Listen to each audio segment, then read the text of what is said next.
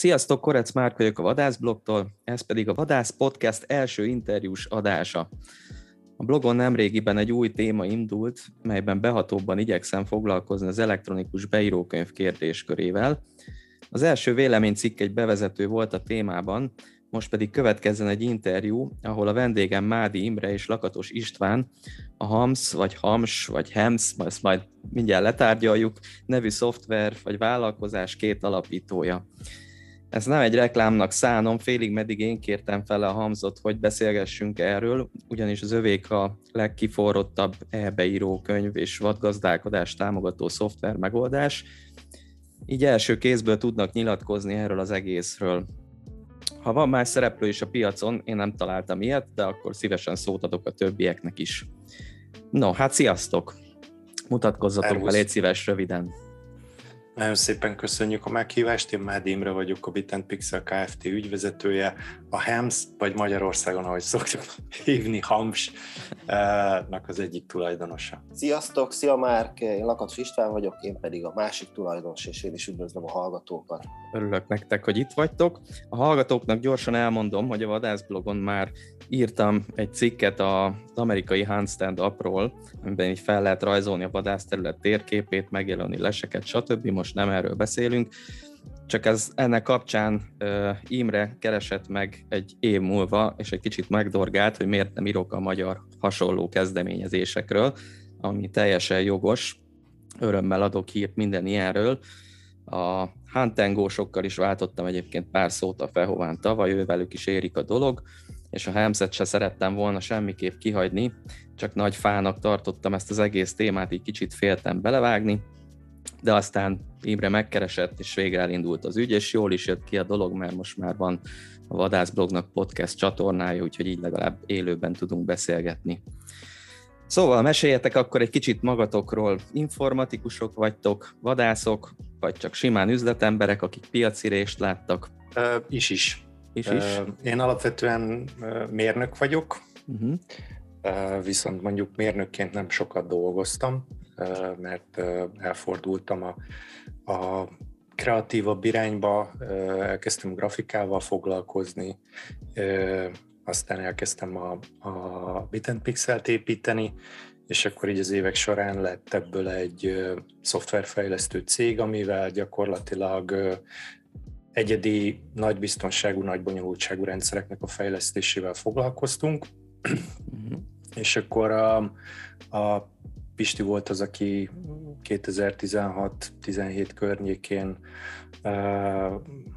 összeültünk egy beszélgetésre, így projektekről beszélgettünk, és akkor felvetette a, a egy elektronikus beírókönyv, vagy inkább már akkor sem beírókönyvként kezeltük a, az egészet, hanem egy vadgazdál, egy komplex vadgazdálkodási rendszerként ö, felvetette az ötletet, hogy, hogy nem kezdenénk ezzel foglalkozni. Ugye ő gyerekkora óta bent van a, a vadászat világában. Na, még akkor Pisti is hadd mondja magáról egy pár szót, és mindjárt visszatérünk erre a témára. Pisti, te vadászol? Igen, alapvetően tényleg gyerekkorom óta, tehát uh-huh. felmenők, ők nagyapáig lehet mondani a, a vadász. Uh-huh. Ö, vadászat szerelmese, szenvedélye. Alapvetően szoftverfejlesztőként végeztem, és valóban ez a 2017-es év volt az, amikor már a vezetőség részéről jött egy olyan igény igazából, hogy hagyjuk már egy kicsit ezt a papíralapot, nyilván meg kell csinálni, tehát hogy ez nem kérdés, beírókönyv tekintetében, uh-huh. de legyen már kedves minden tag mondjuk SMS-t küldeni, vagy e-mailt küldeni, hogyha mondjuk... Vagy a vadásztársasági vezetőség részéről. Így van, a vezetőség, így van az IB, az intézőbizottság részéről megfogalmazódott egy ilyen igény. Ez uh-huh. 2017-ben, amikor ugye elkezdtük a következő 20 éves ciklust, uh-huh. és akkor Igen. már úgy döntöttek, hogy az előző éveknek a hiba lehetőségeit próbáljuk már meg kiküszöbölni, értem ez alatt a krotália számok elírását, uh-huh. többszöri felhasználását, stb. És ezt meglovagolva igazából kérdeztem rá, hogy mi lenne, hogyha ez nem egy ilyen adhok e-mail küldés, SMS küldés lenne, hanem egy rendszerbe csinálnánk ezt az egészet, és volt rá fogadó készség az idősebb korosztály részéről is. És innen uh-huh. indultunk meg 2017-ben alapvetően. Uh-huh. Tehát akkor így jött a HAMS ötlete, hogy ez így lokális szinten indult, és akkor később volt ötlet, hogy akkor ez így országos szinten, vagy mert úgy tudom, hogy most a külföld lett a célpiacotok elsősorban.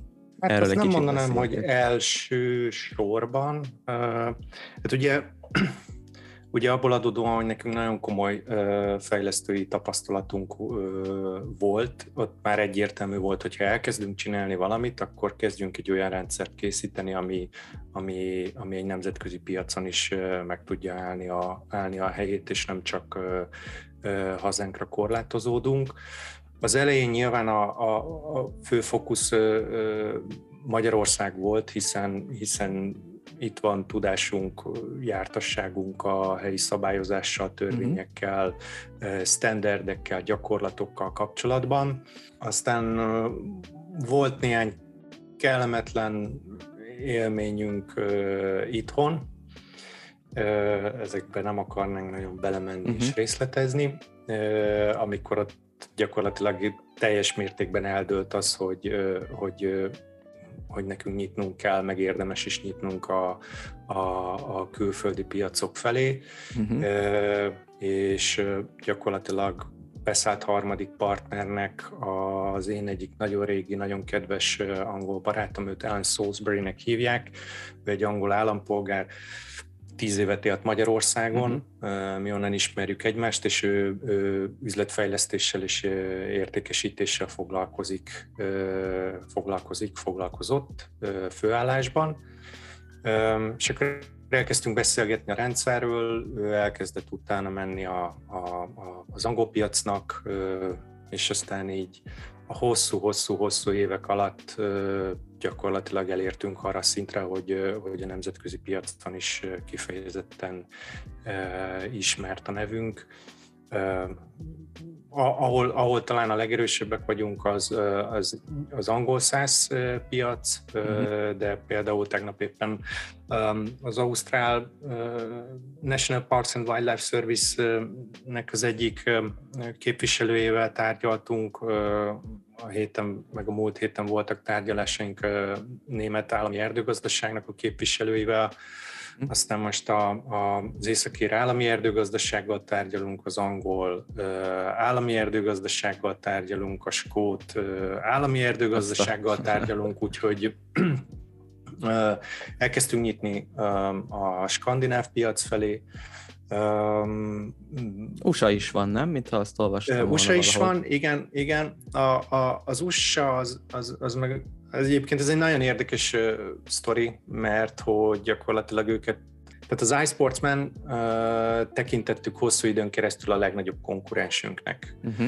Uh, ugye őróluk azt érdemes tudni, hogy, hogy Nekik is van egy saját fejlesztésű ilyen check-in, check-out reporting rendszerük. Ugye ez uh-huh. a mhm. check-in, check-out, ez a, a beiratkozás, a beiratkozás, kiiratkozás és a jelentéskészítés kombinációjának felel meg. Akkor keresett meg bennünket a, az iSportsmannek a, az egyik tulajdonosa azzal, hogy látták a rendszerünket, meg olvastak róla, meg hallottak róla, uh-huh. beszélgessünk egy kicsikét kivesézni, hogy az ő rendszerük mit tud, meg elkezdtük megmutatni nekik, hogy a mi rendszerünk mit tud, akkor, akkor gyakorlatilag ilyen nagyon rövid idő alatt lepörgött az, hogy igen, kezdjünk el együttműködni, találjuk meg, hogy itt hogy fog működni ez a kapcsolat, és akkor Hát most van velük egy, egy élő szerződésünk, ami arról szól, hogy gyakorlatilag ők látják el a, a, az amerikai képviseletet, és gyakorlatilag a HEMS az az ő márkanevük alatt fut az amerikai piacon, iSportsman ARX néven.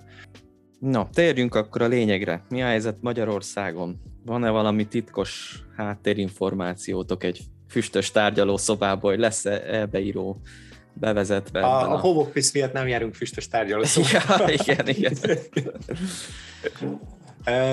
Hát ilyen füstös tárgyalószobás sztoriaink nincsenek, amiket mi is hallunk így a, a, a szakmából, az az, hogy a minisztérium részéről, a kamara részéről is, meg a tényleg a nagyobb jelentősebb szervezetek részéről, védegylet részéről azt halljuk, hogy van az elektronikus beírókönyv bevezetésének komoly támogatása, uh-huh. illetve hát ami, aki, aki ilyen, ilyen szakmai szereplők, és akikkel tárgyalunk, hogy gyakorlatilag mindenkitől azt halljuk, hogy, hogy óriási érték lenne, hogyha, hogyha az adatok könnyen feldolgozóan, feldolgozhatóan gyűlnének, és mindenkinek az életét és a munkáját ez nagyon nagy mértékben megkönnyíteni.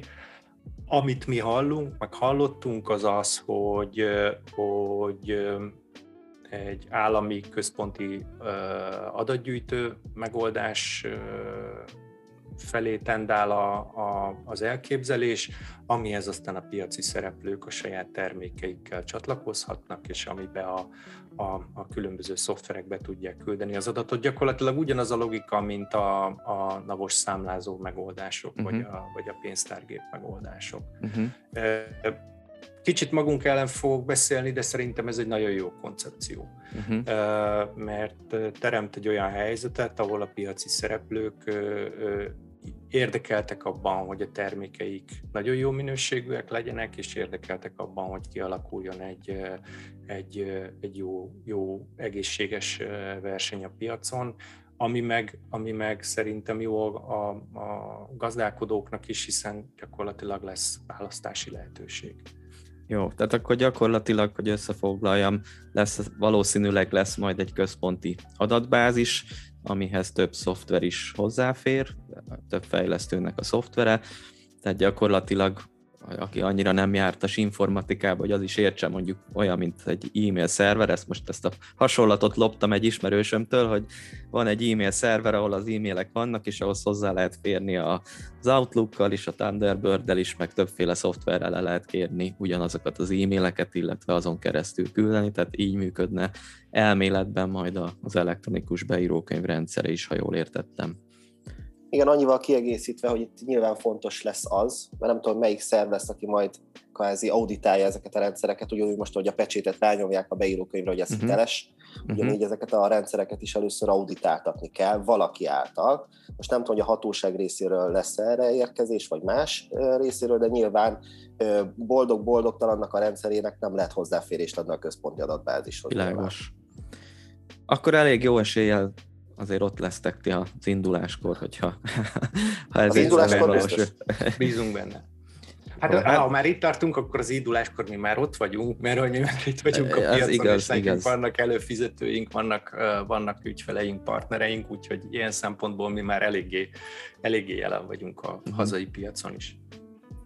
Jó, én azt még felvetettem, hogy ahogy említetted a NAV-nak a rendszerét a számlázónál, illetve én benne vagyok ilyen idegenforgalomban is, úgyhogy t- tudom, hogy tavaly óta már a, az idegenforgalomban is bevezették ezt a szoftveres online megoldást, és azért mind a kettőben van állami fejlesztésű, végletekig leegyszerűsített alapfunkciókkal rendelkező, de ingyenes megoldás is, úgyhogy nekem az a tippem, hogy azért az elektronikus beírókönyvnél is lesz majd egy egyszerűsített ingyenes alternatíva, aki meg prof, profibb szoftvert szeretne komolyabb gazdálkodási funkciókkal és stb. ezekre majd kitérünk, hogy milyen funkciók vannak, az pedig választhat a piacról valami komolyabb fizetőset. Jó, na, kezdjük azzal, vagy folytassuk azzal, hogy azért jócskán akadnak ellenérvek is a, a beírókönyvvel, vagy az e-beírókönyvvel szemben. Szerintem Hallottam vegyük sorra ilyenekre. őket. Tessék?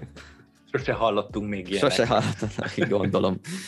Hát vegyünk sorra egy párat, amit így a saját gyűjtésem, illetve azért így ismeretségi körből hallottam. Az első az az, hogyha valaki tilosban akar járni, hát ez ugye állandó mumusa a magyar vadászatnak, akkor könnyű dolga van, mert a lesről látja, hogy nincsen egyedül a területen. Most még mielőtt erre válaszolnátok, ezt én rögtön hozzá is tenném, hogy azért aki tilosba akar járni, az annak van annyi esze, hogy utolsónak ír be, és úgy megy ki, de ha ezt hozzá tudtok tenni valamit, hogy az elbeíró ezt hogyan gátolhatja meg, vagy, vagy miért nem fog ez súlyosbítani ezen az ügyön, akkor azt hallgatom szívesen. És itt alapvetően arról van szó, hogy ő be van iratkozva, ugye? Uh-huh. És akkor látja, hogy egyébként senki más nincs kint a területen, és akkor el tud menni egy kicsit kolbászolni a terület. Hát kolbászolni, vagy olyat lőni, amit nem kéne, és Igen. okosba hazavinni. Egy dolog lehet ebbe problémás, ugye a hivatásosnak nem feltétlen kell beiratkoznia. Tehát ő ellenőrzés szempontjából bármikor mehet a területen. Aha. Sőt, alapszabályzatban azt is bele lehetne tenni, hogy az intézőbizottság tagjainak is ugyanilyen jogosítványa van, hogy nem kell beiratkozni, hogy a tagokat ellenőrizhetőségi szempontból ők kimehetnek a területre, nyilván nem vadászati célból, ergo nem kell beiratkozni, uh-huh. és onnantól kezdve már nagyon nehéz megmagyarázni, hogy beiratkozott az ötös körzetbe, de mit keres a tízesbe. Uh-huh. Májusban egy vitával. Tehát, hogy így a jogosulatlan vadászatot nagyon gyorsan ki tudja meríteni ez a fajta hozzáállás, tehát többször meggondolja az, aki ezt megpróbálja, szerintem. Uh-huh. Világos. Hát meg tegyük hozzá, hogy azért aki ilyenre hajlamos, azt általában ismerik a vadásztársaságnál, és tisztában a vannak hivatásos vele. már irány, irányba És megy. hogyha, igen, tehát hogyha látják, hogy ő egyedül van kinn a területen, akkor nem kell ehhez elutazni a beírókönyvig, hanem a hivatásos vadász már otthonról látja, hogy a gipsziakab van kinn egyedül, úgyhogy érdemes lenne mondjuk körmére nézni, vagy odafigyelni. Így van. Volt, volt, egy olyan, volt egy olyan prezentációja a Pistinek, ahol mesélte utólag, hogy megérkezett a helyszínre, és a, a, a, az intézőbizottságból valaki rögtön azzal fogadta, hogy lesz majd valaki, aki nagyon hülye kérdéseket fog feltenni, na miatta akarjuk bevezetni az beírókönyvet. Azt hiszem, ilyen minden társaságnál akad egy. Jó, következő, amit szoktam hallani, hogy nincs szükség még egy elektronikus kütyűre, mert a vadászat nem erről szól. Erről mi a véleményetek? azt szeretném kérdezni, hogy aki ezt a kérdést föltette, ugye ő előtt ötös puskával vadászik. Nem. és ő kamerát használ, és etc. etc. Igen. Igen. És Facebookon tette fel a kérdést számítógép elől, és fotókat szokott megosztani a terítékről, amit... Igen. Hát, nem semmi és, és nyomkodja, a, a te, nyomkodja a telefonját lesen, hogyha nem jön semmi. Így van, így van. Nem, tehát ez, e- ez tipikusan az a kérdés, hogy, hogy, hogy ha, ha, ha elkezded komplexen vizsgálni a dolgot, és nem csak a, az egyén szempontjából nézed a kérdéskört, akkor az elektronikus adatgyűjtés egyébként mondjuk a, a, a vadászmesternek, titkárnak és Alice Susanman a társaságnak az administratív dolgaiban olyan mértékű segítséget jelent, olyan hihetetlen mértékű könnyítést jelent, és egy csomószor azt felejtik el a, a, az egyén oldaláról, hogy az, ami nekem, tehát hogy így jönnek ezek a fajta érvek, hogy Jaj, de hát lehet ám vezetni a papíralapú beírókönyvet, régen is vezettük a papíralapú beírókönyvet, senkinek nem esett le a gyűrű a, az ujjáról. Igen, jellemzően ezeket a mondatokat nem azok szokták feldobni, akiknek egyébként mondjuk föl kell dolgozni a 1500 beiratkozásnak az adatait, meg aki bogarász a nehezen olvasható krotária számot. Igen. Így van. Tehát, egyébként nem, a, nem a bevezető, vagy hónapokig. A bevezető cikkben én azt írtam, 13 problémát gyűjtöttem össze így kútfőből gyorsan a, az el, a papír alapú beírókönyvről, és odaírtam a végére, hogy 13 problémára nyilván van egyébként 13 megoldás is, mert működik a rendszer, csak azt mindet le kell egyeztetni, azt meg kell tanulni, ha új tag érkezik, azt rövid időn belül mind a 13-at meg kell ismernie, tehát ez meg egyben nyújtana szerintem megoldást. Na de ennél komolyabb kérdéskör, hogy mi van, ha lemerül a telefonom, nincs térerőm, nincs netem, nem tudok bejelentkezni vagy kijelentkezni.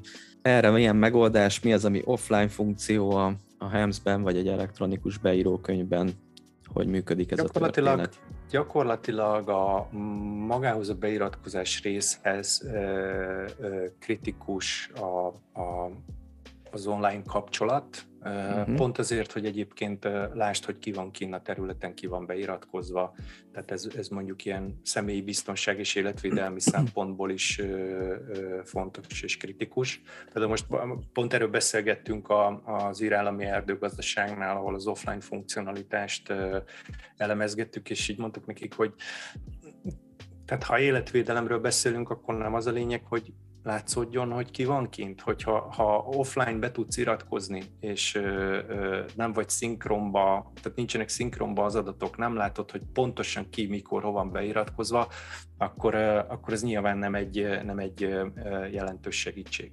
A jelentést el lehet készíteni otthonról is, amikor feltöltötted a telefont. Kiiratkozni, akkor is ki tudsz iratkozni, hogyha, hogyha, hogyha a telefontöltő közelébe kerülsz. És ez ugyanez igaz a térerőre is gyakorlatilag. Ez ugyanez igaz a térerőre is, igen. És akkor ezt még tudom fokozni, mert hogy mondjuk Angliában, Írországban, Amerikában hatalmas területek vannak, ahol nincsen térerő. Uh-huh egyszerűen a, az országoknak a méreteiből adódóan. Tehát egyébként ilyen szempontból Magyarország egy nagyon-nagyon kedvező helyzetben van, mert elképesztő jó minőségű mobilnet kapcsolat van gyakorlatilag az ország teljes területén. Én azt gondolom, Lényeg hogy az, hogy nem, a, nem egy érv. Azt kellene szerintem megértenie pár embernek, hogy ez nem úgy néz ki, hogy akkor iratkozik be, amikor felül a lesre, ahol lehet, hogy a hegyek között nincsen térerő, hanem be, odafele úton iratkozik be, vagy otthon iratkozik be, tehát gyakorlatilag, ha nincs térereje mondjuk, vagy lemerült a telefonjakin, akkor annyit veszít a történettel, hogy nem látja, hogy kiiratkozott be még őt követően. Ez meg alapdolog mondjuk a papír alapú beírókönyvnél, hogy aki hamarabb megy ki, az nem tudja, hogy kik jönnek utána, hanem nem jelentkeznek be telefonon a többiek.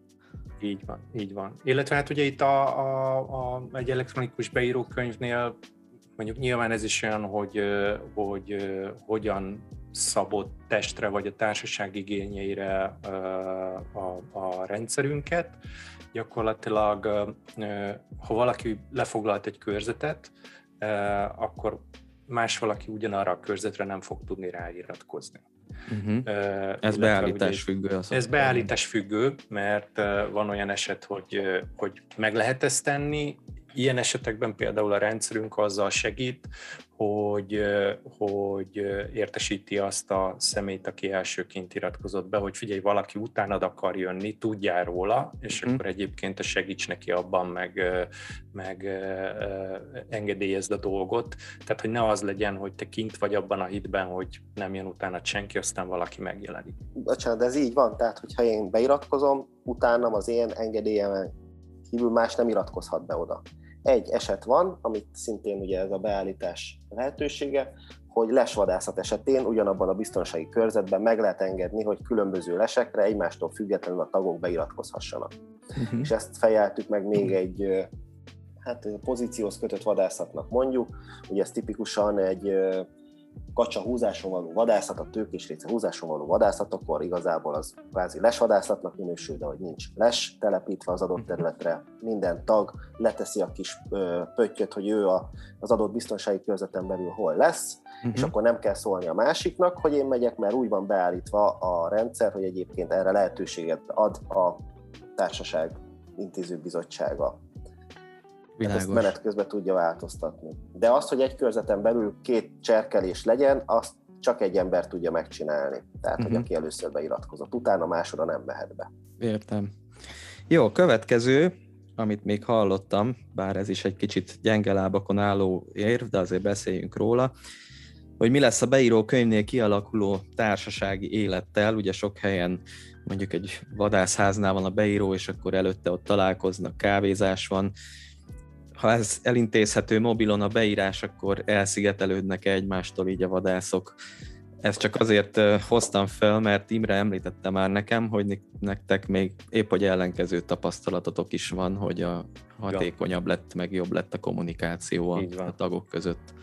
Gyakorlatilag van egy, van egy olyan funkcionalitás a, a rendszerünkben, ahol lehetőséged van arra, hogy megoszd az elejtéseket az elejtésekhez tartozó leírást, az elejtésekhez tartozó fotókat, és ennek eredményeként gyakorlatilag egy csomó, csomó vadász, csomó tag sokkal többször néz rá a rendszerre, és láthatja az elejtésekről a fotókat, emiatt meg sokkal többet kezdtek el kommunikálni egymással. Tehát nem csak annyi van már, hogy, hogy tudsz arra, hogy a Géza kint volt, és akkor egyébként mit lőtt, és hogy váltott ki, és a többi, hanem itt gyakorlatilag azonnal hozzáférsz, férhetsz ezekhez a, ezekhez a dolgokhoz, aminek az lett az eredménye, hogy elkezdtek egymással sokkal többet beszélgetni, elindultak a gratulációk, úristen, de szép, hogy volt, messe, és a többi.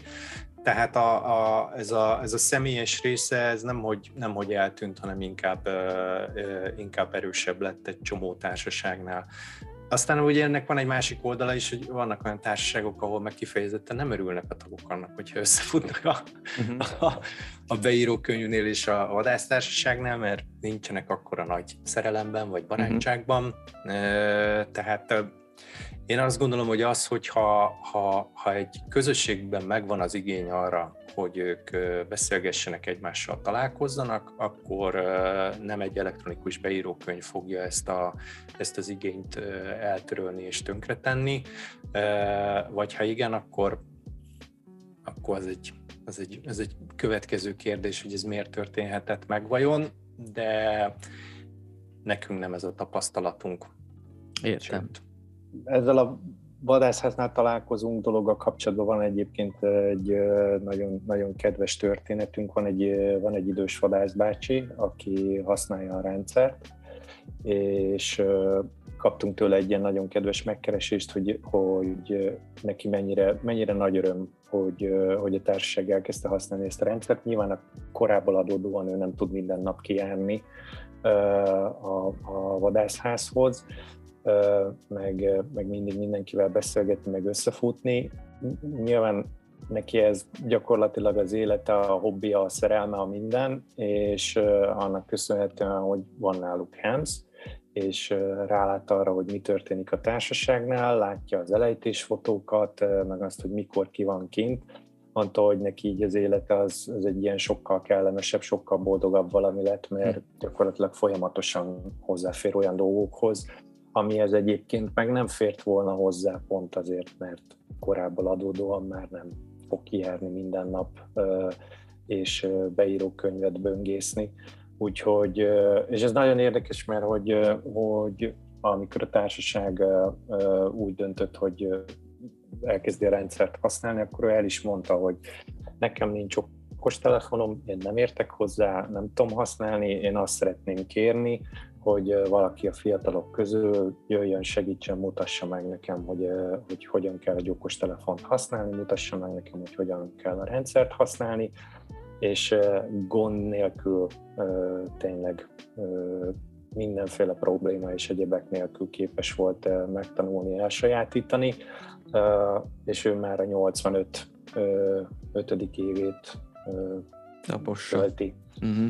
Tehát a, a, ez az, a, amikor jön az a kifogás, hogy jaj, de hát nálunk sok az idős vadász. Tehát látjuk, Köszönöm. hogy nem, nem a kor, hanem inkább a szándék, meg az akarat. Így van, az, ami, ezt akartam az, mondani. ellenállást tud eredményezni. Jó, na, mi durvább téma jön, az ár, mert még mindig az ellenérveknél tartunk, és azért azt nagyon sok helyen lehet olvasni, hogy a beírókönyv, papír alapú beírókönyv az ingyen van, az elektronikus beíróért legalábbis a jelen pillanatban a HEMS-ért fizetni kell, ami hát, hogy időtálló legyen az adás, nem akarok most pontos számot mondani, de hogy is fogalmaztatok egyszer, hogy egy havonta egy doboz cigi ára nagyjából a, a vadászonként. Lassan a, már kevesebb. Lassan már kevesebb, igen, mert cigi, cigi kezd elszállni. De hát azért lássuk be, hogyha vannak egy társaságnál mondjuk 30-40-en, az már nyaldos az 1 millió forint éves költséget, hogy egy ilyen előfizetésük legyen. Hogy erre, látjátok erre, ezt a erre, erre nekem van egy, van egy jól bejáratott gyors speechem. Igen? hogyha, hogyha nem először engedem. hallottátok ezt az el- nem, érvet? Nem, nem először hallottuk ezt az érvet. Tehát, hogyha azért visszaosztod a, az előfizetési díjunkat uh, uh, havi szinten és egyén szintjén, akkor azt látod, hogy ez bruttó 2250 forint. Tehát a bruttó az azt jelenti, hogy uh-huh. ebben már az áfa is benne van. Most ne beszéljünk arról a forgatókönyvről, hogy mondjuk az áfát vissza tudja igényelni a, a vadásztársaság, mert tegyük fel, hogy nem tudja visszaigényelni uh-huh. a vadásztársaság. A legtöbb nem tudja, igen. igen. Per pillanat egy liter gázolajára az 480 forint, ez ugye a hatósági áras gázolajár, hogyha megszűnik a hatósági ár, akkor alsó hangon Egyébként azt hiszem most konkrétan valahol 640 forint környékén lenne egy liter gázolaj, de az mhm. egyszerűség kedvéért számoljunk az olcsóbb gázolajára. Az azt jelenti, hogy, hogy megközelítőleg ebből a 2250 forintból tudsz vásárolni 4,7 liter gázolajat, vagy 5 liter gázolajat. Ami, hogyha, hogyha, átlag, hogyha számolunk egy átlagos gázolajfogyasztással, akkor az gyakorlatilag azt jelenti, hogy valamilyen 50-70 kilométert tudsz elautózni ebből az összegből. Ez az az 50-70 kilométer, amit egy Helmsnek köszönhetően nem kell elautóznod. Mert nem kell elautóznod a beírókönyvig, utána a beírókönyvtől kiautózni a, a kiválasztott területre, majd amikor visszafele megcsinálod ugyanezt az utat, akkor megint nincs ez.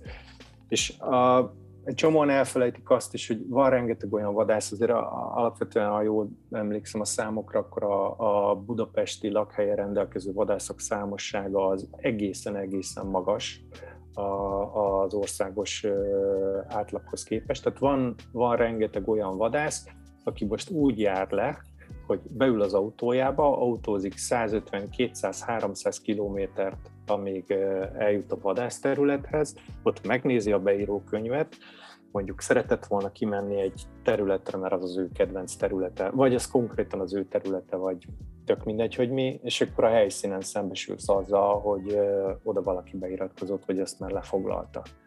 Tehát... Hát ez az egyik oldala. A másik meg, ahogy én már próbálgattam... Mondok, mondok, mondok, mondok egy másik, másik oldalt is, hogyha valamit ingyen kapsz, akkor egészen-egészen biztos lehetsz benne, hogy, hogy te vagy a termék. Ingyen, mert te vagy a termék. Igen. igen. Akkor a te adataiddal fognak gazdálkodni, abból fog valaki pénzt termelni. Pontosan. Uh, illetve... Akkor még egy harmadik oldalt is mondanék, az, hogy nem biztos, hogy mindenkit be kell regisztrálni, erről mesélj kérlek igen, tehát itt is, itt is lehet azt, a, azt a, a könnyítést eszközölni, hogy mondjuk azok a tagok, akik tudom én évente csak egyszer vagy kétszer járnak ki a területre, azokat beírjátok vendégként, és mondjuk azoknak a tagok, tagoknak van fix előfizetése, akik, akik gyakran járnak ki. Tehát meg lehet találni azokat a megoldásokat, amivel, amivel ez az ár, ez, ez, ez kapásból nem annyi, mint amennyi neki tűnik aki meg mondjuk szezon, szezonálisan jár ki, mondjuk nálunk is van olyan, akit szórós szezonban látunk, aztán vatkár szezonban korrekt módon eltűnik, de például, ha nyilván joga van megcsinálni, de, de például ilyen esetben arra pár hónapra ő havidíjas konstrukcióba is be tud lépni, aki meg egész évben jár, annak van éves díja, aki meg ugye, mint említette, csak néhány napot van kinn egy évben, ők pedig vendégként, vendégként beírja őket. Nyilván teljes jogutakként vannak kint, csak a beírókönyv rendszerében, mint vendég írja be őket valaki. Aki Igen, ez egy helyen meg... tud csak problémát okozni, ez a vendégként beírom, hogy a krotária elszámolás az már utána nem lesz akkor kerek. Aha. Mert ugye a vendégnek nincs krotáriája, hanem csak a vendéghívónak, a, a tagnak, és abban a pillanatban, hogyha én egy tagot, aki egyébként nem ö, felhasználója a rendszernek, vendégként írok be, neki nem tudok krotáriát kiosztani, uh-huh. tehát mhm. innentől kezdve a krotária elszámolás az félre megy. Uh-huh. Úgyhogy inkább a havi ö, alapú ö, előfizetés lenne a preferált esetükben, én meg inkább azt szoktam mondani, hogy a lehetőség mindenkinek adott. Tehát, hogy nem az van, hogy szabályzatban rögzítve van a vadászatra jogosultnál, hogy gipszjakap csak kétszer mehet ki egy évbe, hanem ez az ő lehetősége, hogy ő neki csak kétszer jut ki. De uh-huh. lehetne, hogy mind a 365 nap kint vadászik. Tehát, hogy azért, mert ő nem jár ki, ha ilyen alapon akkor miért váltja ki a vadászengedélyét? Az is akkor drága lehetne, vagy hát miért vesz telepjáró? Az, az is drága, meg a lőszer is drága, jó, meg igaz. a gázola is drága, tehát hogy így... Én azt mondom, hogy a lehetőség adott. Ha nem él vele, akkor nem él vele, ha él vele, akkor Világos. Jó, aztán És még egy, ut- még egy... Még egy, még egy gondolat csak ezzel az autókázással kapcsolatban, hogy igen, nagyon sok vadászatra jogosultnál beiratkozás, kiiratkozás, tehát két autózás, de ismerek olyan területet, ahol annyira megbíznak a tagokból, hogy csak is kizárólag akkor lehet birtokba venni a vadat, hogyha visszamentél a beírókönyvhöz, leadminisztráltad, hogy mit lőttél, krotália számmal és a többi, visszamész birtokba veszed a vadat, és visszamész kiiratkozni. Tehát ott uh-huh. még egy autókázás van. Na, ilyet még nem hallottam. Azért ez nem hát, tudod, tudod, ez a tipikus, hogy ha már a platón van, és már otthon van, akkor nem biztos, hogy az a jelentés meg fog születni. Igen. Hát szerencsére azért nem ez a gyakori, de... Nem, ez nem is itt van, ez, ez Ausztriában, meg Németországban uh-huh. történt. Egyébként meg itt a legtöbb helyen én azt látom, hogy mindenki beírja a záró időpontot is, hogy meddig ül ki, és akkor a időben hazamegy. És akkor a kiiratkozni már nem kell visszamenni, hogyha nem történt semmi. Igen, csak de azért ez is... A időpontot, akkor hivatalosan kiiratkoztál. Igen, hát igyekeznek is Utána addigra hazamenni, de látod, láttunk már olyat a történelemben, hogy pont akkor jött meg a disznó, pont akkor volt recsenés, amikor már lejárt volna az ideje, és akkor azért még egy kicsit ráhúzott, ez meg nem annyira legális, úgyhogy erre is megoldás. De életszerű az a nagy helyzet hogy az, hogy én beírok egy időpontot, hogy este 9 után én már nem leszek kint, ugyanaz, amit te mondasz, hogy az élet az nem ezt szokta alá támasztani, hogy ez így is történik. Nyilván utána jön a jogosulatlan vadászat. Igen. De akkor jövök be a területre, amikor kiiratkoztam. Miközben most, ahogy te is mondod, nem tudjuk, hogy még hányan vannak kint a területen. Igen. Hogy bejöttek-e tényleg, vagy, vagy, vagy nem. Igen. No, még egy utolsó ellenérv, ami egy kicsit így rezgőléces, de muszáj megemlítenem. Bocsánat, mert én... bocsánat, Na, bocsánat, még, egy, még, még egy egyet mondjál. kapcsolódóan. Igen, um, úgyis ez uh, érdekel mindenkit a legjobban. um, hogy és mibű? Ahogy és miből, igen. Tehát, uh, uh, mondok egy érdekes aspektust a, a, az árral kapcsolatban, amikor a, az irállami erdőgazdaságnak a tenderén elindultunk, akkor náluk például ez egy kifejezetten kritikus kérdés volt a tendereztetési folyamat során, hogy egyébként te üzletileg képes vagy-e föntartani egy olyan stábot, ügyfélszolgálatot, ügyfélkapcsolatot, ami ki tudja szolgálni az ügyfeleket, illetve, hogy te egy olyan vállalkozás vagy-e, aki egyébként egy év múlva el fog tűnni a piacról, mert tönkre megy. Uh-huh.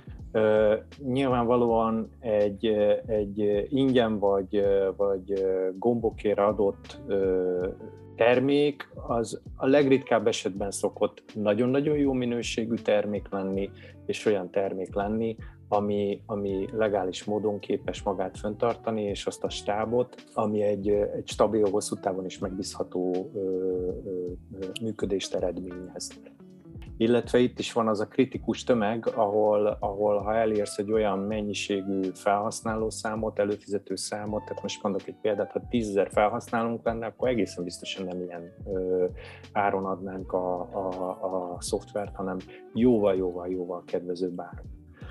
Hát, ha még 68 ezer vadász. Ah, igen, igen, igen, igen. Az megint, megint, megint nyilván egy más, más kalkulációt eredményez. No, még egy kényes téma, de csak azért is megemlítem, maximum nem válaszoltok nem baj, rá, jöjjön. hogy azért ne legyünk naívak a legtöbb vadásztársaság, vagy nagyon sok vadásztársaság, hogy korrektül fogalmazzak, a beíró könyvet azt szereti a saját elképzelései szerint vezetni, tehát azért ad egy kis mozgásteret a papír alapú regisztráció és adatbevitel és hogy vajon az elektronikus beírókönyv is ad-e mozgásteret vadgazdálkodási szempontból, hogy finoman fogalmazzak. Nem tudom, hogy értitek el, hogy mire gondolok. Részben, Nyilván erről látom, senki nem tud. ennek a kérdésnek a pozitív oldalát, és látom a negatív oldalát. Igen, tehát erről senki nem tud, erről senki nem beszél, de azért ne legyünk naívak, hogy mindenhol megy. Mivel mindenki teljesen És valószínűleg ezért a... Igen, és a papír alapú beírókönyv az mindig tűp, pontos, és nincs benne áthúzogatás, meg minek mondják, szimajavítózás, úgyhogy alapvetően mi csak ezt követtük le. Alapvetően az elektronikus beírókönyv jelen pillanatban visszamenőleg tud csak és kizárólag az adminisztrátor beiratkozásokat, jelentéseket készíteni. Ezt azért csináltuk meg, hogy akár 10 évre, 20 évre, 30 évre visszamenőleg, hogyha valakinek van rá ideje, akkor ő fel tudja tölteni a korábbi beiratkozásokat, jelentéseket. De uh-huh. nagyon fontos, hogy csak és kizárólag a vadásztárság adminisztrátora, különböző jogosultságok vannak a rendszeren belül, uh-huh. szerepkörök, vadőr, vadász, bérlő és az adminisztrátor. Ő neki erre megvan a lehetősége, hogy belenyúljon e a visszamenőleg a dolgokba. Ami nagyon fontos, hogy viszont ez is naplózva van. Uh-huh. Hogy ki, mikor, mit, miről, mire módosított. Uh-huh. Uh, pont a végén. Addig a pillanatig, amíg a hatóság mm, nincs alapvetően ebbe a rendszerbe neki szerepe, uh-huh. és én úgy gondolom, hogy alapvetően a papír alapú beírókönyvnél sem volt mellé, hogy egyébként az elnök úr x x én áthúzta ezt a beírást, és erről erre módosította, tehát nem látták, hogy miről lett módosítva. Ezért én úgy gondolom, hogy a hatóságnak sincs lehet igényt megfogalmazni ezzel kapcsolatban, mert az adat megvan. Tehát uh-huh. és ami fontos, hogy alapvetően a vadásztársaság be tudja állítani úgy a rendszert, ahogy ő neki a, a házi szabályzatában, alapszabályzatában meg van fogalmazva. Nyilván az ilyen korrektúrázásokat is meg lehet tenni, ha erre gondoltál vagy kérdeztél rá igazából, de hosszú távon pedig ez ki fog kopni, én úgy gondolom. Tehát Mondjuk nem lesz rá. Azt mondom, hogy Gipsjakap kim volt, lőtt valamit, és elfelejtette felvinni a, az elejtett vadat, krotália számot, etc., akkor azt az adminisztrátor fel tudja vinni a nevére. Így van, így van. Így van, így van, így van. Tehát az adminisztrátornak arra is lehetőség van, tipikusan mondjuk visszakanyarodva egy kicsit az idősebb vadászokra, hogy telefonál egyet az adminisztrátornak, hogy segítsen már Bélukán beírni mennék az ötös körzetbe, és ő, neki megvan a lehetősége az adminisztrátornak, hogy másnak a nevébe beírást eszközöljön, uh-huh. de az rögzítve van, hogy egyébként ezt nem az idős vadász tagunk csinálta saját kezüleg ezt a beírást, Aha. hanem az adminisztrátor ekkor meg ekkor beírta őt erre a területrészre, és visszaszól neki telefonon, hogy lehet menni. Jó, hát én ebből arra következtetek, hogy azért itt van mozgástér bőven. Van, és, van, és itt van. tegyünk pontot is a mondat végére. Jó, na lépjünk akkor arra a témára, hogy milyen konkrét előnyei vannak az elbeírónak. Kezdjük rögtön a, a vadásztársaság mint egész, és annak az intéző bizottsága szemszögéből miket kínál egy ilyen elektronikus beírókönyv. Most aztán szabad kezet adok, hogy elmondjátok, milyen funkciók vannak, majd utána rátérünk a vadászokra is, egyéni vadászokra és a tagokra, hogy számukra miért előnyös, illetve a hivatásos vadászokra is, külön meg a hatóságokra is, úgyhogy most vadásztársaság is annak vezetése szempontjából milyen előnyöket kínál az elektronikus beírókönyv a papír alapúval szemben. Jó, hát alapvetően ugye a terítékadatok aktuális nyomon követése az mindenkinek érdeke. Vadászok is látják, tehát hogy most ugrok egy, bocsánat, egy kicsit a végére, ők is látják pontosan, hogy miből mennyit ejtettünk már el, mi a terv. Uh-huh. Pénzügyi részt is lehet a rendszeren keresztül kezelni, itt nem könyvelő modulról kell, vagy mondjuk könyvelő modulra kell gondolni, hanem alapvetően egy bevétel kiadási jegyzőkönyvek, egy cashflow táblát lát, ez is a tagok számára teljesen transzparens, nem kell akkor lehet. pénzügyi beszámoló, igen, lehet pénzügyi beszámolókkal közgyűlés alatt időt tölteni, mert mindenki számára elérhető.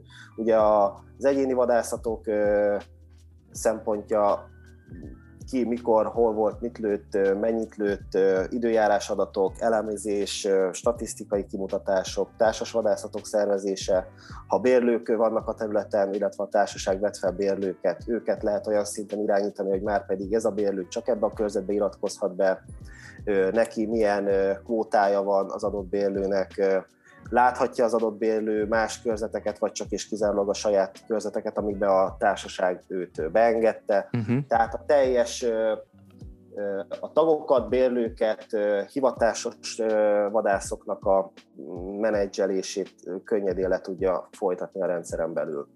Kommunikáció. Ugye itt a krotália nyilván, bocsánat, uh, és igen, tehát a krotália kiosztás, krotália nyilvántartás, krotália elszámolás, ami ugye pont egy kritikus dolog volt, mert azt hiszem tegnap volt a határidő a leadásra. Ugye a vadgazdálkodási tervet gyakorlatilag két kattintásból, tervtényadatokat két kattintásból ki tudod a rendszerből exportálni, és ezt továbbítani a hatóságnak. Például vannak olyan megyék, ahol, ahol több gazdálkodó is a, a hamsot használja, és már a hatóság kezdte elmondogatni a, a többi jogosultnak, hogy tök jó lenne, ha elkezdenétek ti is használni valamilyet, mert annyival könnyebb azzal dolgozni, amikor uh-huh. tudod, megjön egy szabványos formátumú táblázat, tényleg minden adat benne van, tényleg minden részletes, tényleg minden pontos, hogy, hogy már hatóság is uh-huh. elkezdte mondogatni, hogy Jó, majd még erről is könnyebb lenne az életük. A trófa bírálati adatoknak a kinyerését is könnyedén meg lehet tenni a rendszerből, tehát amikor, sőt a rendszerben értesítések is vannak, hogy melyik trófát mikor kell már vinni, vagy elejtett vad trófáját mikor kell vinni bírálatra. Ugye most ha jól tudom, már a 30 nap mindenkire vonatkozik, javíts, hogy Igen. rosszul emlékszem. Igen. Tehát innentől kezdve a rendszer ugye tudja, hogy mikor lett elejtve az adott vad, tudjuk azt is, hogy ez trófás vadról van szó vagy sem, és a rendszer pedig figyeli, hogy hozzá trófa bírálati adatok CC pont súly, bármi, ami a trófabírálathoz kapcsolódik, ki lett töltve. Amennyiben nem lett kitöltve, a rendszer folyamatosan küldi az e-mailt a megfelelő személyeknek, hogy vinni kéne ezeket a ö, agancsokat ö, bírálatra. Igen, mert egyébként kifuttak az időből. És természetesen Világos. a hozzá kapcsolódó adatok is megvannak a rendszerben, tehát elejtőneve, vadászjegy száma, elejtés ideje, kifőzés ideje, stb. Tehát ezt egy az egybe a, a hatóság, tehát aki a bíráló, annak oda tudja tenni, itt van a koponya, itt van az adat hozzá, és akkor várom az eredményt. Uh-huh. Ott vannak a, a vadkamera integráció, amit ugye gyakorlatilag populációbecslésre nagyon jól tudsz használni. Ö, ö, Nyilván Azt hadd mondjam el, hogy egy központi e-mail címre küldenek a vadkamerák képet, és ez a Hamsban megjelenik, és azt mindenki láthatja elvileg, ugye? Pontosítok, Igen. az úgy van, hogy minden vadkamerához a rendszer generál egy egyedi e-mail címet, uh-huh. és erre az e-mail címre azok a vadkamerák, amelyek 3G, 4G kapcsolattal rendelkeznek, vagy nagy Isten 5G kapcsolattal rendelkeznek, azok a kamerák rögtön be tudják küldeni a, a HEMS-be a, a képanyagot, a naponta összegyűlő képanyagból a, a rendszer csinál egy ilyen nagyon kis kellemesen végignézhető timelapse videót, egy ilyen kis mozifilmszerű valamit, illetve, illetve ezekre a képekhez be lehet kapcsolni a, a vadfelismerő technológiánkat, uh-huh. ami utána visszaad neked információt arra vonatkozóan, hogy milyen fajból mennyit lehetett látni a képen. És Ebben egyébként óriási lehetőség van, nem tudom mennyire feküdtetek rá még erre a témára, én most tesztelek egy vadkamera márkát, és abban van egész ügyes vadfelismerő algoritmus, uh-huh. és olyan statisztikát dob, hogyha kérésre, napszakra lebontva, hogy mikor jár a disznó, melyikek a legaktívabb napszakok hónapra is lebontva mutatja, eloszlásba is, hogy milyen vadfajok milyen arányban jártak a, a kamera előtt az elmúlt 28 napban, és így én le voltam döbbenve, és így rájöttem, hogy ez ilyen populációbecslés, meg, meg hasonló ügyekben ez, ez óriási lehetőség lehet. Statisztikában ebben az irányban, bocsánat.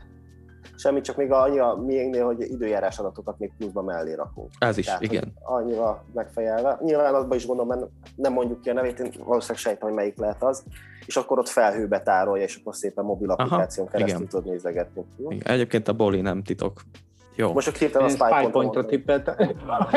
A SpyPointnak is van ilyenje, de az nem annyira ügyes az algoritmusa, mint a, a Boli, és nem is csinál statisztikát. Ez csak annyi, hogy le lehet itt, szűrni itt, a képeket. Itt jegyzem meg, hogy részben ezek miatt, a típusú statisztikák miatt kezdődött el az, hogy Amerikában elkezdték bizonyos államokban tiltani a vadkamera uh-huh, használatot, igen. hogy ne az legyen, hogy a vadkamerát arra használd, hogy a vadkamera adatok és statisztikálak alapján tudjad, hogy egyébként ha 8 óra 15 perckor megyek ki ide, akkor ott biztosan lőni fogok valamit. Hát ezért is, meg azért is, mert ott azért rengetegen használ, tehát ott, ott nem ritka az látni fotókon, hogy fogja magát a vadász, vesz 20 darab vadkamerát, teleszórja vele azt a körzetet, ahol szeret járni, és minden fám az ő vadkamerája van. Tehát itthon ez annyira nem jellemző. Nálunk csak madároduk vannak minden fán. Ja, na, engedjük is el ezt a vadkamera témát. Egyéni vadászoknak miért jó. Ja, bocsánat, még a társasághoz még annyit hozzátennék, ami nekem nagyon tetszett, ugye már én is elkezdtem egy kicsit nyomkodni a programotokat, hogyha valaki elfelejt kiiratkozni, akkor az adminisztrátor értesítést kap. Ez egy tök jó funkció, és már eleve úgy van megfogalmaz az érte- értesítés is, hogy kérdezzünk rá, nem esett valami baja, vagy nincs -e probléma, hogy segíteni kell neki, vagy ilyesmi vadásztársasági szinten szerintem ez egy tök jó funkció, hogy ha valaki elfelejt kiiratkozni, ő maga is értesül arról, hogy hello, hello, ki kéne iratkozni, mert sok óra eltelt tétlenség nélkül, illetve a adminisztrátor, aki gondolom a vadásztársaság intézőbizottságából valaki, vagy a vadőr, ő is kap értesítést, hogy Pista bácsi még papíron mindig kint van, nézzenek már rá, hogy nem történt valami baja. Na, egyéni vadászok, akkor ők miben profitálnak, azon túl, hogy nem kell odautózni egy, egy könyvig, meg hát ugye... Például az, amivel az előbb említettél, hogyha valakit baleset ér, és mondjuk nem képes jelezni, uh-huh. hogy, hogy probléma van. Azt hiszem volt is egy ilyen esetünk egyébként, ahol valaki leesett egy lesről. Uh-huh. Mert egy szél felborította a magas lestét. És ö, ö, ott, ott nyilván óriási segítség volt, hogy, hogy tudták, hogy pontosan melyik körzetben, melyik lesre van beiratkozva, meg, meg észlelték azt, hogy, hogy nem iratkozott ki, és akkor kimentek segíteni mm-hmm. neki. Jó, Tehát van olyan alapszabály egy... alapvetően, hogy egyedül nem menjél ki vadászni, de nyilván van olyan, aki egyedül nem miért nem mehet neki. Hát jogszabály nem tiltja. Így van. Igen, jogszabály nem tiltja. Jó, és akkor térképpel látják egymást a, a vadászok, hogy ki hol van beiratkozva, ha jól sejtem.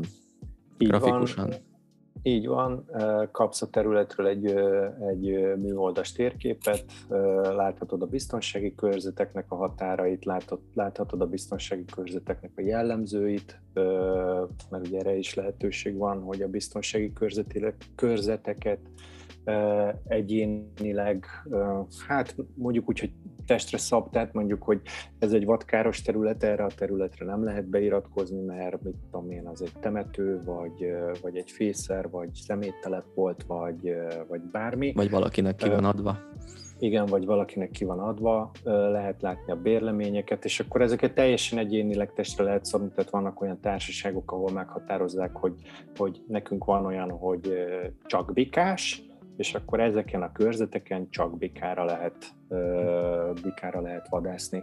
Aztán láthatod az összes vadgazdálkodási létesítményt, a leseket, a szórókat, a vadkameráknak a helyeit, a, a, amit csak el lehet képzelni, tehát ebben is teljesen szabad keze lehet a, a társaság. Ezeket kiviszi föl a társaság magának? Jellemzően az úgy, Jellemzően az úgy szokott lenni, hogy mondjuk Magyarország esetében kikéred a térképet az ovától mondjuk, vagy uh-huh. hogyha nem akarod kikérni a térképet az ovától vagy a hatóságtól, akkor te megrajzolhatod uh, saját magad, és akkor ugye nyilván a biztonsági körzeteket is te ugyanúgy uh, fel tudod rajzolni, tehát az adminisztrátornak van ehhez jogosultsága, van egy nagyon kellemesen használható térképrajzoló megoldásunk a, a, a rendszeren belül, vagy hogyha már megvan neked elektronikus formában a térkép, akkor azokat csak simán föltöltöd a rendszerbe, és a rendszer beolvassa a koordinátákat. A létesítményeknél azt szokták csinálni a társaságok, hogy megkérik a vadőröket, hogy kezdjék el végigjárni a területet, mhm. fotózzák le az összes létesítményt úgy, hogy be van kapcsolva a telefonjukon a, a a GPS koordinátáknak a rögzítése, és akkor amikor elkezdik a vadőrök fölvinni a létesítményeket, akkor a rendszer ki tudja olvasni a GPS koordinátát, lerakja uh-huh. a megfelelő helyre a térképen, ott van a létesítménynek a fotója is, tehát hogy látod, hogy ja, effektíva az, hogy, hogy néz, néz ki. Aha. A létesítményeknél tudod adminisztrálni azt, hogy ez most a társaság tulajdonában álló létesítmény, valamelyik tagnak a tulajdonában álló létesítmény, a csapdáknak a pozícióit is tudod így rögzíteni, tehát uh, uh, mi van még Pisti, amit kihagytam. Hát, ha jól emlékszem, garázs, vadászház. De ezeket, ezek ilyen előre definiált uh, dolgok, alapvetően bármit fel lehet vinni, amit a társaság szeretne rögzíteni még térképen, tehát tényleg. Van olyan társaság, aki elkezdte például rögzíteni a, a, a megművelt területeket is. Külön. Igen, mert hogy a biztonsági körzeteket hierarchiába lehet, tehát parcellákra lehet bontani, tehát azt volt, hogy megkaptad az ovától a területennek a digitális határait, a rendszer egyből kívül neked, hogy mit tudom én, 5600 hektár, jó, uh-huh. elkezdett berajzolni a biztonsági körzeteket, és folyamatosan mutatjuk ki, hogy hány százalékát fetted le a területnek már biztonsági körzetekkel, uh-huh. Igen, és utána egyes biztonsági körzetet még kisebb szintre, parcellákra tudsz bontani, és meg tudod mondani, hogy egyébként a beiratkozásokat azt az első szinten kérem, hogy megcsinálják, vagy a második szinten. Tehát, hogyha mondjuk valakinél jelen pillanatban egy 7000 hektáros területnél van 10 biztonsági körzet, és akkor azt mondják, hogy hú, ezeket még tudnánk kisebbekre is bontani, hogy ne az legyen, hogy mindenki beírja az ötös körzetet, és akkor a legelső kell hívogatni, hogy én is szeretnék oda menni. Ők azt csinálják, hogy mondjuk akkor ezt a körzetet még 10 parcellára felbontják. Uh-huh. És akkor az adminisztrátor azt mondja, hogy a második szinten várom a beiratkozást. Tehát kiválasztottad, hogy ötös, és azon belül az 5 per 2-be szeretnék menni, ami már nem 700 hektár, hanem csak tudom, 70 hektáros körzeteken. Társadalmi munkát lehet ö, szervezni a Alapvetően, keresztül? amit a társaságoknál elfelejtettem Vagy legalábbis mondani, feladatokat. hírek kezelése, tehát amivel uh-huh. a, a tagokat meg tudod szólítani, tájékoztatod őket, milyen rendelet, milyen Például tagdíj befizetés, ja, ja, ja. van egy vadkáros terület, kérlek ez a, erre a területre járjatok beiratkozni, mert az Vagy például megszűn már a szórón történő vadászat, és mindenki menjen ki vadkára, uh-huh. és ezt úgy is meg tudja csinálni a társaság adminisztrátora, hogy nem csak egy hírt hoz erről létre, és minden tag, amikor bejelentkezik a rendszerbe, egyből látja, tehát nem tudja azt mondani, hogy nem olvastam, nem láttam, nem hallottam róla, mert e-mailt is kap róla, plusz bejelentkezés után egyből egy felugró ablakba az mhm. adott hír megjelenik. És ez mellett még meg tudja csinálni az adminisztrátor, hogy például akkor az erdősült területekben lévő körzeteket nem beírhatóvá teszem, akár év közben, tehát uh-huh. senkinek esélye sincs szóró vadász, hanem mindenki szépen kimegy a vadkáros területekre. Így van. Na, az előző kérdés arra utalt, hogy lehet-e feladatokat rögzíteni, akár pozícióhoz kötve, hogy mondjuk ott az a 15-ös lesz, azt javítani kell, és akkor azt így megjelölik, Igen, hogy lehet. és azt valahol rászűrni, hogy mert az, az még egy jó dolog ilyen társadalmi munka szervezés ügyében. Lehet, lehet ilyeneket rögzíteni, minden létesítménynél van egy ilyen szabad szöveges mező gyakorlatilag, ahova olyan információt tárolsz, amit szerettél, és akkor egyébként itt érdemes a vadőrre is rákanyarodni. Nálunk van ez a szolgálati napló funkcionalitás, uh-huh. amit, amit nagyon szeretnek is nagyon sok helyen, és akkor itt jön egy majd amikor kint vagyok a területen, miért kéne nyomogatnom a telefonomat? Nem kell nyomogatnod a telefonodat, a telefonodban jellemzően van szövegfelismerő, tehát igazából csak bele kell diktálnod a mhm. szöveget, uh-huh. és a telefon ö, ö, gyakorlatilag egy olvasható folyószöveget csinál belőle.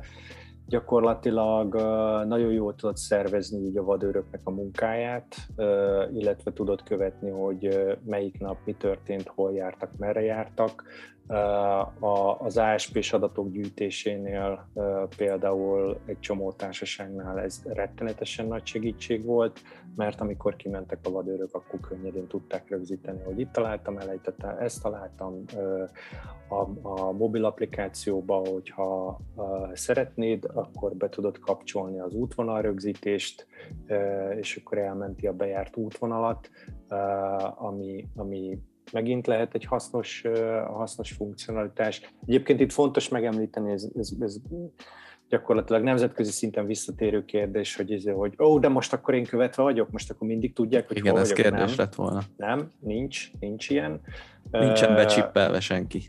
Nincsen becsippelve senki, nem is tudsz becsippelni senkit, mert gyakorlatilag most már a, az App Store-ba nem tudsz, tehát amikor az App Store-ba fölpumpálod az applikációdat, akkor átmegy egy ellenőrzési folyamaton. Uh-huh. Hogyha az applikációdban van olyan funkcionalitás, ami a felhasználónak a pozícióját rögzíti, akkor azt neked indokolnod kell, hogy mire használod azt az adatot, mikor használod azt az adatot, és az applikációknak gyakorlatilag tájékoztatni kell a felhasználót arról, hogy, hogyha ez a funkcionalitás bekapcsolódik, vagy hát konkrétan bekapcsolod, akkor engedélyeztetned kell. Legalábbis az Apple-nél biztosan, hogy a Google, az Apple-nél biztosan. Már az Android is elkezdte egyébként, Aha. bocsánat.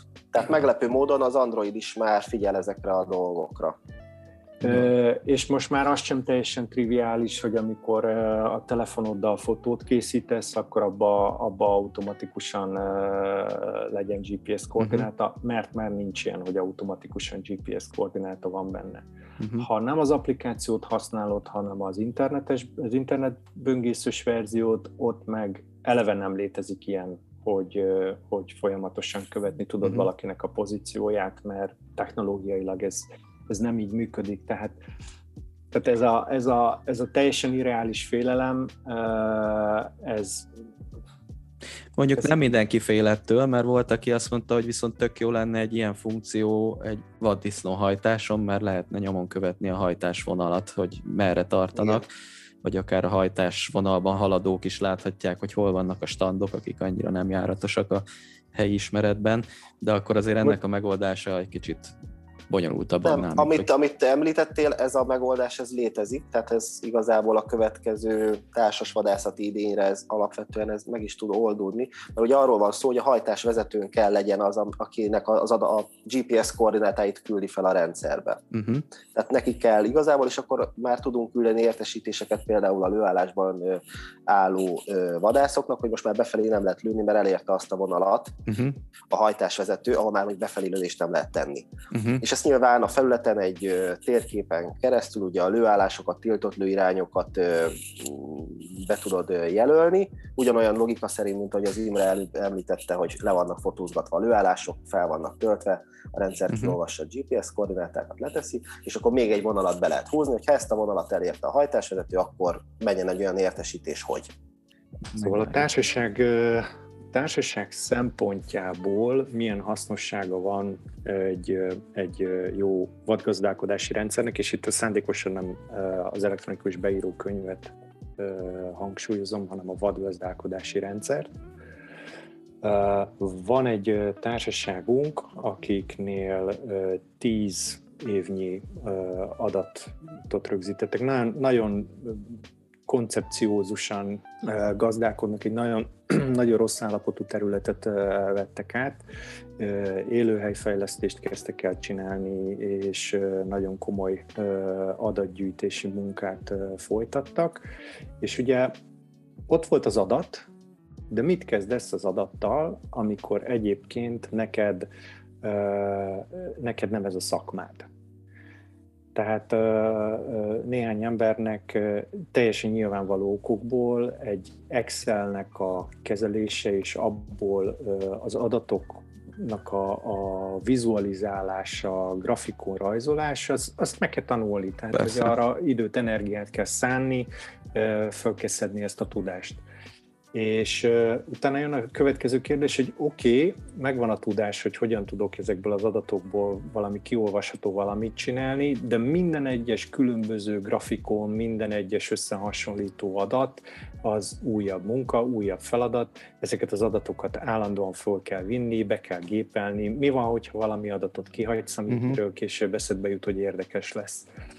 Ugye a, a HEMS esetében minden adat egy adatbázisban gyűlik, és ugye a statisztikai elemzésre, változásoknak, a trendeknek az elemzésére bizonyos esetekben már kifejezetten ott van nekünk a, kész megoldások, amiket gyakorlatilag egy-két kattintással már el is tudsz érni, illetve van egy teljesen egyedi grafikon rajzolunk, ami, ami azt tudja, hogy bármilyen adatot összehasonlíthatsz bármilyennel egy, egy felületen. És ennél a társaságnál például az volt az egyik kérdés, hogy csinálnak populációbecslési projekteket, rendszeresen járnak ki, számlálnak, gyűjtik a trófea méretadatokat, stb. stb. Azt próbálták megfejteni, hogy vajon mi lehet, a, mi lehet a, az oka annak, hogy egyébként a trófea méretek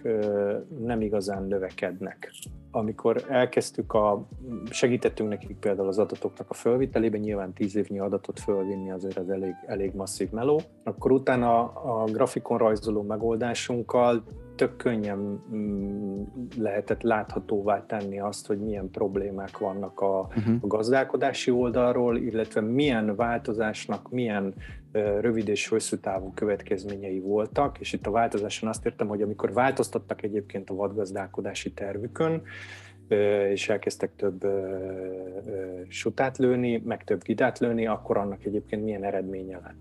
És tök szépen kirajzolódott, hogy, hogy gyakorlatilag a, a, a kor és nem arányon kell változtatniuk a kilövési terven ahhoz, hogy, hogy egyébként a, a trófea méretek elkezdjenek növekedni, és az is teljesen láthatóvá vált a grafikonokból például, hogy egyébként a trófea súlyban fellépő 10-15 százalékos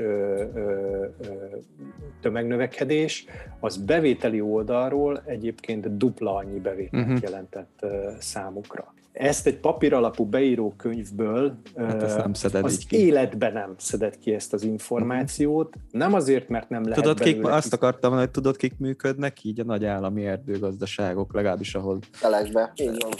Egyszer hallgattam, egy, nem emlékszem sajnos az úrnak a nevére, de nagyon jó előadást tartott erről és ott derült ki, hogy gyakorlatilag egy ilyen nagy állami erdőgazdaság vadgazdálkodást azt olyan szinten űzi, mint bármelyik multi, tehát hogy így full ellenőrzés alatt van minden, mindent adatok támasztanak alá, ha változtatnak a takarmányon egy picit, utána mérik annak a hatását évekig, ugyanígy a, a faj, vagy a kor és ivararány szabályozásnak a hatásait is mérik, és akkor ezek szerint, vagy ezek alapján döntenek a, a továbbiakról. De akkor ez, ez is lehetővé teszi. Illetve nekem még egy olyan Valószínűleg ja. részben ennek köszönhetően is most már előfizetőink között tudhatunk. Igen, a lehet már akkor is. Lehet, hogy már akkor is voltak, és azért tudtak ilyen okosat csinálni. Még nekem egy dolog eszembe jutott, hogy böngésztem a weboldalatokat, hogy ami nekem tök szimpatikus, hogy már nagyon kevesen csinálnak szerintem legalábbis, amióta nem kötelező lőjegyzéket, egyéni naplót, és ez meg itt adott a, a szoftverben, ha jól tudom, gyakorlatilag. Így van, sőt, azzal is ki tudod egészíteni, hogy ahol nem hamsot használnak, vagy hogyha mondjuk a külföldön voltál vadászni, az is mint vadász emlékedet külön felvéted. Ugye ennek nincs köze a társasági gazdálkodáshoz. Alapvetően ugye a társaságnak kötelező, mert hogyha kimész a területre vadászni, akkor neked adminisztrálni kell, hogy mikor mész ki, mit lőttél, mikor jöttél be, de hogyha mondjuk egy olyan helyen, a vendégségbe mentél el vadászni, ahol még nincs mondjuk ez az elektronikus beírókönyv, akkor azt a az elejtésedet is, mint ö, saját emlékedet fel tudod uh-huh. rögzíteni, hogyha külföldön vadásztál, és a többi, és a többi. Hibátlan. Egyébként a szolgálati napló se kötelező, most még egy gondolat vissza a hivatásokra, viszont a legtöbb helyen elvárják a vezetőség oldaláról, hogy már pedig szeretnék tudni, hogy a hivatásos éppen adott nap merre járt, mit mhm. csinált. Uh-huh. Még egy kérdés, hogy láttam, hogy ha valaki több területen tag, és mondjuk mind a két területen hemszet használnak, akkor annak az embernek elég egy előfizetés, vagy mind a két Igen. helyen elő kell fizetni rá? Igen, elég. elég. Elég. És az elég is... pont a végén. Tehát ha, bocsánat, Pisti, hogy félbeszakítanak, ha egyéni előfizetésed van, akkor gyakorlatilag arra nincsen szükség, hogy a társaság neked megvásároljon egy előfizetést, azzal az egy darab egyéni előfizetéssel annyi társaságban tudsz tag lenni, amennyiben csak akarsz. Vannak ilyen előfizetőink, uh-huh. illetőleg az szokott még elő, az szokott még előfordulni, hogy a bérlőket kérik meg a jogosultak, hogy ők vegyenek maguknak egyéni előfizetést, és akkor a bérleményt ezen keresztül használják. Uh-huh. Tehát, hogy ott a, ott a, a társaságnál nem is jelentkezik a, a bérlőkkel kapcsolatosan semmiféle költség. Világos.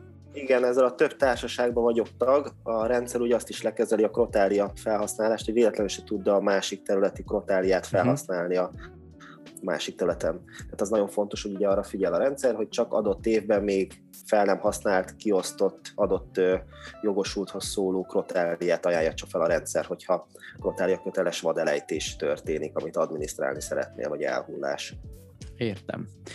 No, 2019. szeptemberében volt egy ilyen agrárminisztériumi konferencia, ahol dr. Varga Gyula a Sefaktól, aki egyébként úgy tudom ügyfeleitek, ő azt mondta, idézem, az elektronikus beírókönyv bevezetése a kor előre haladtával és a technika fejlődésével előbb-utóbb elkerülhetetlen lesz. A jelenlegi technikai feltételek már most is adottak, hogy az elektronikus beírókönyv bevezetésre kerüljön.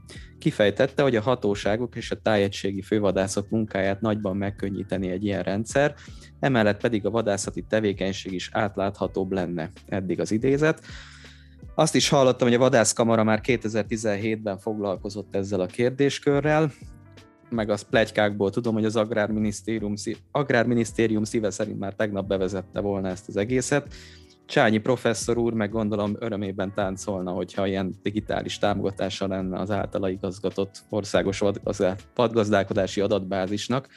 Őket is igyekszem majd megszólaltatni a témában, hogyha sikerül de a ti meglátásatok szerint miért jó a vadászati hatóságoknak az elektronikus beírókönyv? Hát ezt már azért részben érintett. Na, erre egy, Erre egy nagyon komplex választ tudnék adni, és szerintem igazából lehet, hogy, lehet, hogy ebből az irányból érdemes ezt a kérdést megközelíteni. Van rengeteg olyan nemzetközi kötelezettség, adatszolgáltatási kötelezettség, aminek országos szinten, tehát az egyes tagországoknak, országoknak meg kell felelni. Ez nem tud másként működni, mint úgy, hogyha, hogyha ha van jó minőségű adatgyűjtés, és ezek az adatok elektronikus formában, formában jelentkeznek.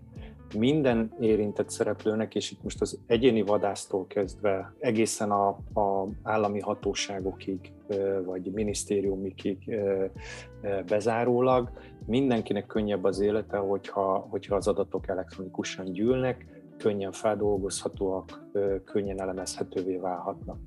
Egyébként a gazdálkodónak is jó felfogott érdeke lenne mindez, és akkor itt több érvet is tudok emellé oda tenni.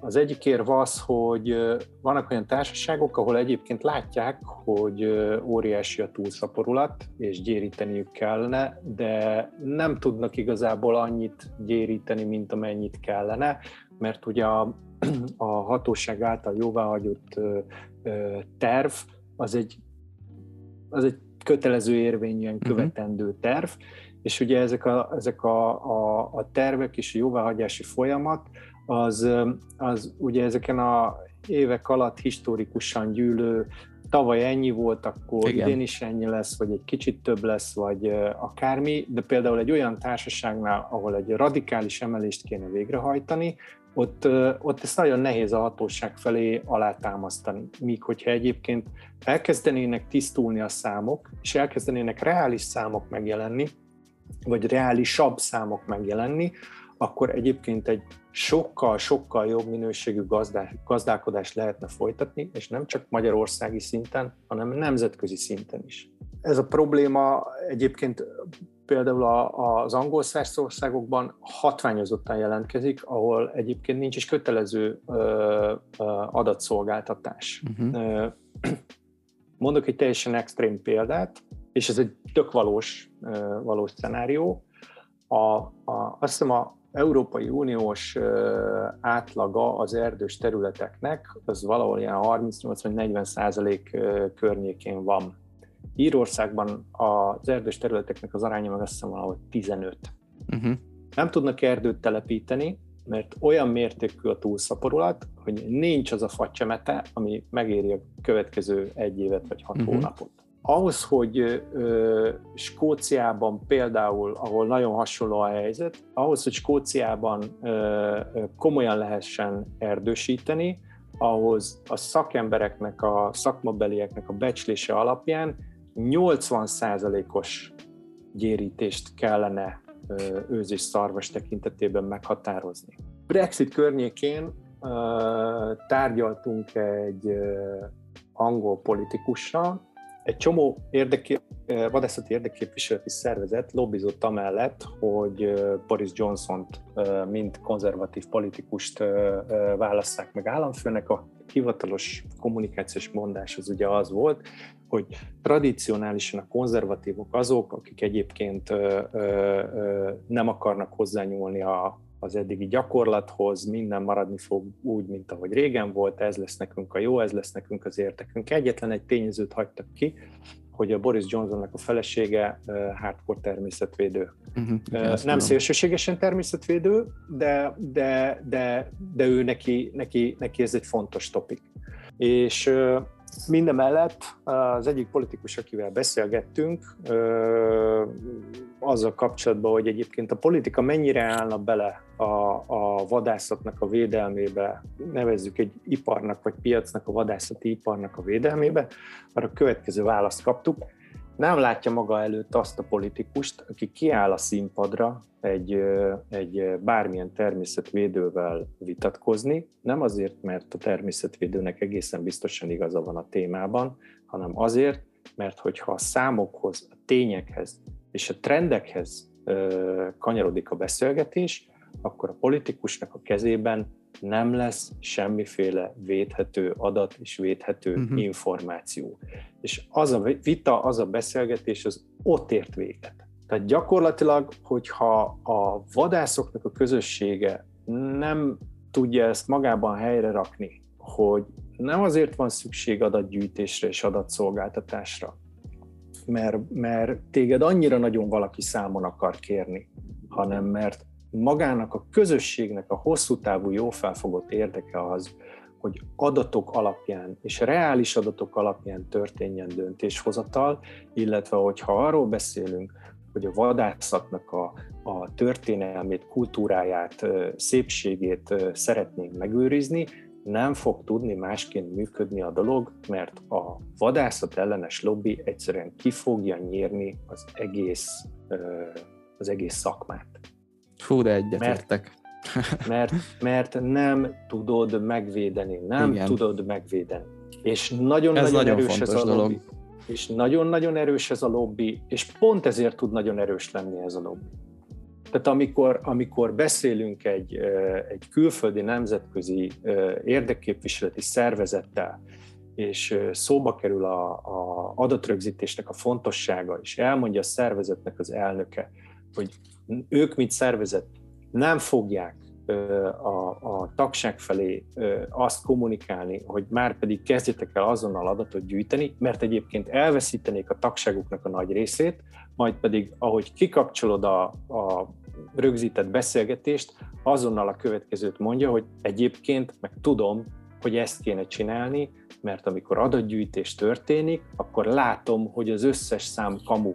Olyan eltérések vannak két adatgyűjtésben ugyanarra az időszakra vonatkozóan, hogy látod, hogy teljesen irreális, ami, ami oda le van írva. Azt mondja, védhetetlen, amit csinálunk. Uh-huh. És ö, ö, gyakorlatilag kezdi egyre több ö, ország, egyre több nagy szervezete és leginkább egy csomó országban a, a, a minisztériumok, az erdészetek ezt fölismerni, és minden abba az irányba terelődik, hogy néhány éven belül gyakorlatilag nem lesz olyan európai ország, ahol nem lesz kötelező elektronikus adatfeldolgozás, adatrögzítés és adatkezelés, pont azért, hogy legalább el tudjon indulni valami olyan folyamat, ami a, amivel, amivel bizonyítani lehet a, a gazdálkodás, a vadgazdálkodásnak és a vadászatnak a fontosságát, és ez az egyik fele, a másik fele meg a tagországok között mennie kell az információ megosztásnak. Franciaország és Anglia között gyakorlatilag az adat megosztással kapcsolatban ilyen háború van, uh-huh. mert hogy mert hogy a franciák elvárnák nemzetközi törvényekre hivatkozva, hogy az angolok szolgáltassanak adatot vándormadaraknak a, a vonulásáról, és egyébként arról, hogy, az, hogy, hogy Angliában az egyes fajokból mennyit lőttek, de az angolok meg gyakorlatilag nem tudnak normálisan adatot szolgáltatni, mert egy csomó adat az hasonlítés pont ja. végén. Hát sajnálom, hogy ez a végére maradt, mert ez egy rohadtul fontos információ szerintem nem tudom, hogy hányan fognak eljutni a podcastben idáig, mert jó hosszúra sikerült, de szerintem gyönyörű végszó, hogy a szadat mennyire fontos, és ezt mennyire támogatja ez az új rendszer. Én azt gondolom, ennyi fért a mai adásban. Köszönöm, hogy rendelkezésre álltatok. És Köszönjük a, szépen, nagyon megtisztelő. A blogon lesz majd hamarosan egy tesztje a HEMS-nek, mert Bárki kipróbálhatja egyébként a rendszert, a regisztráció ingyenes, illetve az első felhasználói bejelentkezés, vagy hát az első felhasználóig ingyenesen használható és kipróbálható a rendszer, úgyhogy magam is egy pár hete már elkezdtem ezt nyomkodni és próbálgatni, úgyhogy ezt be fogom mutatni. Ha más nem az egyéni vadászok szempontjából, mert itt azért elég sok minden elhangzott, hogy társasági és társaságvezetési szempontból milyen előnyei vannak, azt nem biztos, hogy mindet be fogom tudni mutatni de igyekszem minél többet bemutatni majd a rendszer működéséből. És ha minden jól megy, akkor a témában megszólal majd még a vadászati védegylet képviselője is, az a Földvári Attila, aki 2017-ben a vadászkamarának elkészítette az elektronikus beírókönyv bevezetésének lehetőségeiről szóló tanulmányt, amiről azóta nem hallottunk, de majd Attila biztos fog erről mesélni, viszont nagyon hasznos dolgokat tudtunk most meg, amit azok alapján, amit elmondhatok, ez így jó kis fogódzó lesz, hogyha megyünk tovább a témában. Úgyhogy sok sikert kívánok nektek.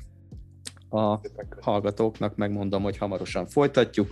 Addig is iratkozzatok fel ott, ahol ezt a podcastet találtátok, Facebook oldal, YouTube csatorna, Apple, Google, Spotify podcast csatornák, mi egymás. Folytköv, sziasztok! Köszönjük, szervusz!